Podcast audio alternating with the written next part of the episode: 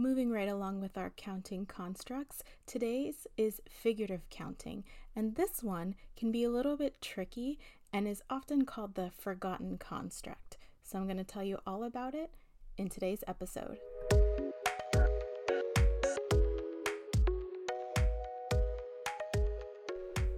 Hello, and welcome to Making Number Sense Make Sense, a podcast for elementary teachers, specifically early elementary teachers, looking to really make an impact in the number sense of their students.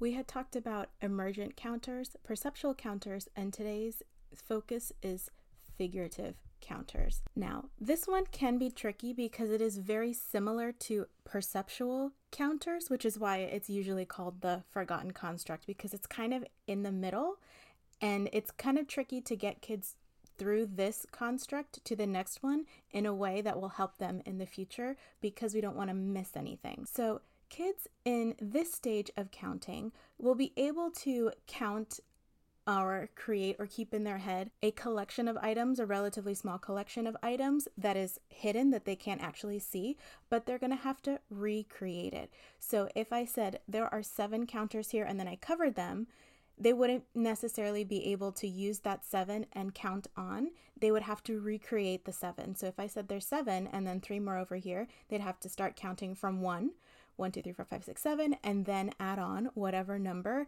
that you said. So it can seem redundant to grown-ups because counting on would be a more efficient strategy, but they're not quite there yet, and that's really what the focus is for a figurative counter, having them be able to keep numbers in their head and then use other numbers in relation to that number. My previous example was just one, but they can even do that with two collections. So if I said there's seven here, covered it, and there's three here, covered it, and they're both covered, they can get, okay, seven and three, but they wouldn't start counting from seven or even from three. They wouldn't go seven, eight, nine, ten. They would start from one, one, two, three, four, five, six, seven, eight, nine, ten, and count that way. So, what are you looking for in this kind of counter? You're looking for them to be able to count beyond 10 to 30 or more. They will have one to one correspondence down. They can usually correct their errors or recognize their errors and self correct if asked. They understand cardinality, that the last number you said is the number that they have. They can keep track of, like I said, screened or covered collections of counters, even if they're in different arrangements. Their number writing, they have to at least 20. They're able to write bigger numbers in the number system or starting to get there. They can tell you the number after with a running start, but they might have to count up to get there. They might not be able to just tell you yet. They can count backwards from 10 or from 20, but like I said, they're having trouble keeping that in their head, like manipulating that number in their head. They'll have to recreate it and make it real with their fingers or taps or, or whichever. In this stage of counting, how can you help them?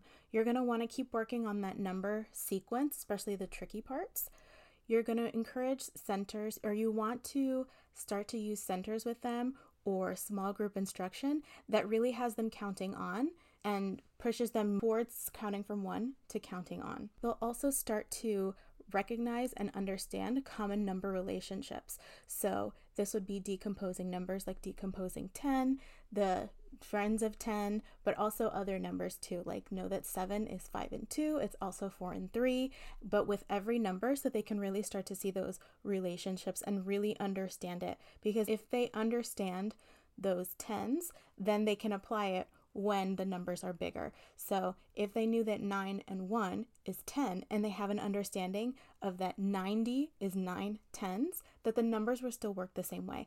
So 9 and 1 is 10. So 90 plus 10 is 100. So they'll be able to make those connections. And if they have a really good grasp on the numbers to 10, they'll be able to apply it to bigger numbers. So that's something else that you're really working on in this construct. Not to say that you wouldn't work on decomposing numbers in perceptual counters in the previous construct, they kind of work together because they definitely overlap. And you'll see kids kind of showing different strategies at this point and really kind of bouncing back and forth. Another thing that will help kids in this construct is number talks with number strings to support counting on strategies. You might start with what's 1 plus 2?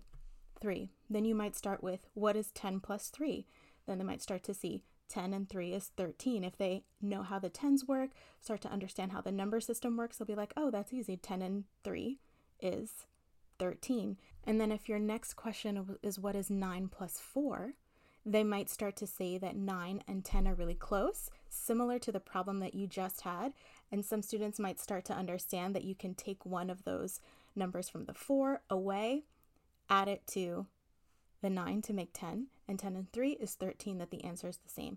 So you're really wanting to encourage kids talking about numbers, how they relate to each other, and refining their strategies for efficient mental math and using numbers in that way in their head. So, I talked about some things that you can work on, some things to keep in mind when you're working on centers, but I'm going to give you some more specific centers that you can do. One that's very popular for decomposing numbers is called shake and spill or toss the chips. So, the way that that game works is that students have a certain number that they're working on, the target number, and the same number of double sided counters. So if I'm working with the number six, I'd have six double sided counters. And what they'll do is they'll shake it and then drop it gently, shake it gently, and then drop it and figure out how many are of one color, how many are of the other color, and write those numbers down. And since they're doing it over and over, they'll start to recognize the similar patterns that three and three is six, that two and four is six, that one and five is six.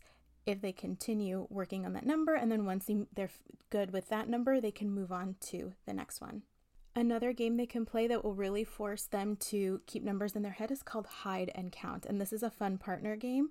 And the way that they play this game is they have their two dice and they'll one partner will roll the dice and then give the student about 3 seconds to see what one of the dice is and then hide it with their hands. So hide it underneath their hands. The second player will have to then figure out okay, if I have how many are under the my partner's hand and how many are on this other dice, how many is it altogether. So they'll have to really start counting on from the number that's hidden and add it to the other dice. So if I rolled two dice that were five and three and I covered the three, the kids would have to think about okay, there's three under there and then count on four, five, six, seven and they can keep going with that game. I do find that sometimes with a game like that, students will be like, okay, I'm kind of done with it. So you can add a really simple game board. I'll have examples in the notes that you can see, or a recording sheet so they can write down how many they rolled, and then their partner gets a turn to hide the die, and then go back and forth until one of them finishes their game board or finishes their recording sheet.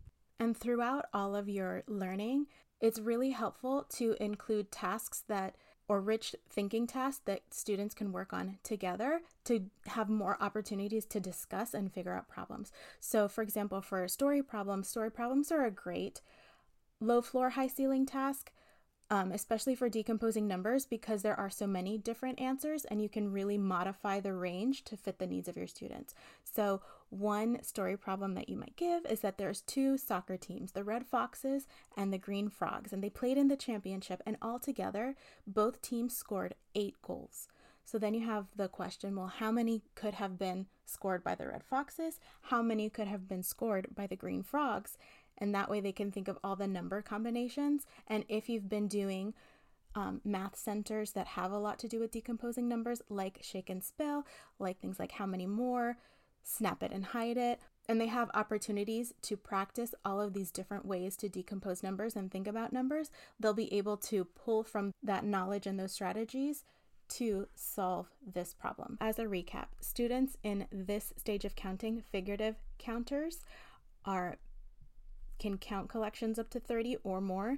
Their number writing is coming along, their number sequence is coming along, but they're having trouble counting on and keeping numbers in their head in a way that they can easily manipulate to solve problems. For figurative counters, you're going to want to work on decomposing numbers and number combinations. You're going to want to keep practicing on number writing. And it could be, it doesn't have to be worksheets. It could be you're doing this math station, and part of it is recording the numbers that you're getting so that they still get that number writing practice, but it's not just sitting there and copying numbers. And I say that because number writing can be something that is so tricky for the kids, and it's really just need practice. Like for all of these counting stages, to help students move on to the ne- next stage, yes, you need you know, centers and it's helpful if they're fun and engaging so they'll want to practice, but they really need time and opportunity to create these understandings of what each number means and how each number relates to each other.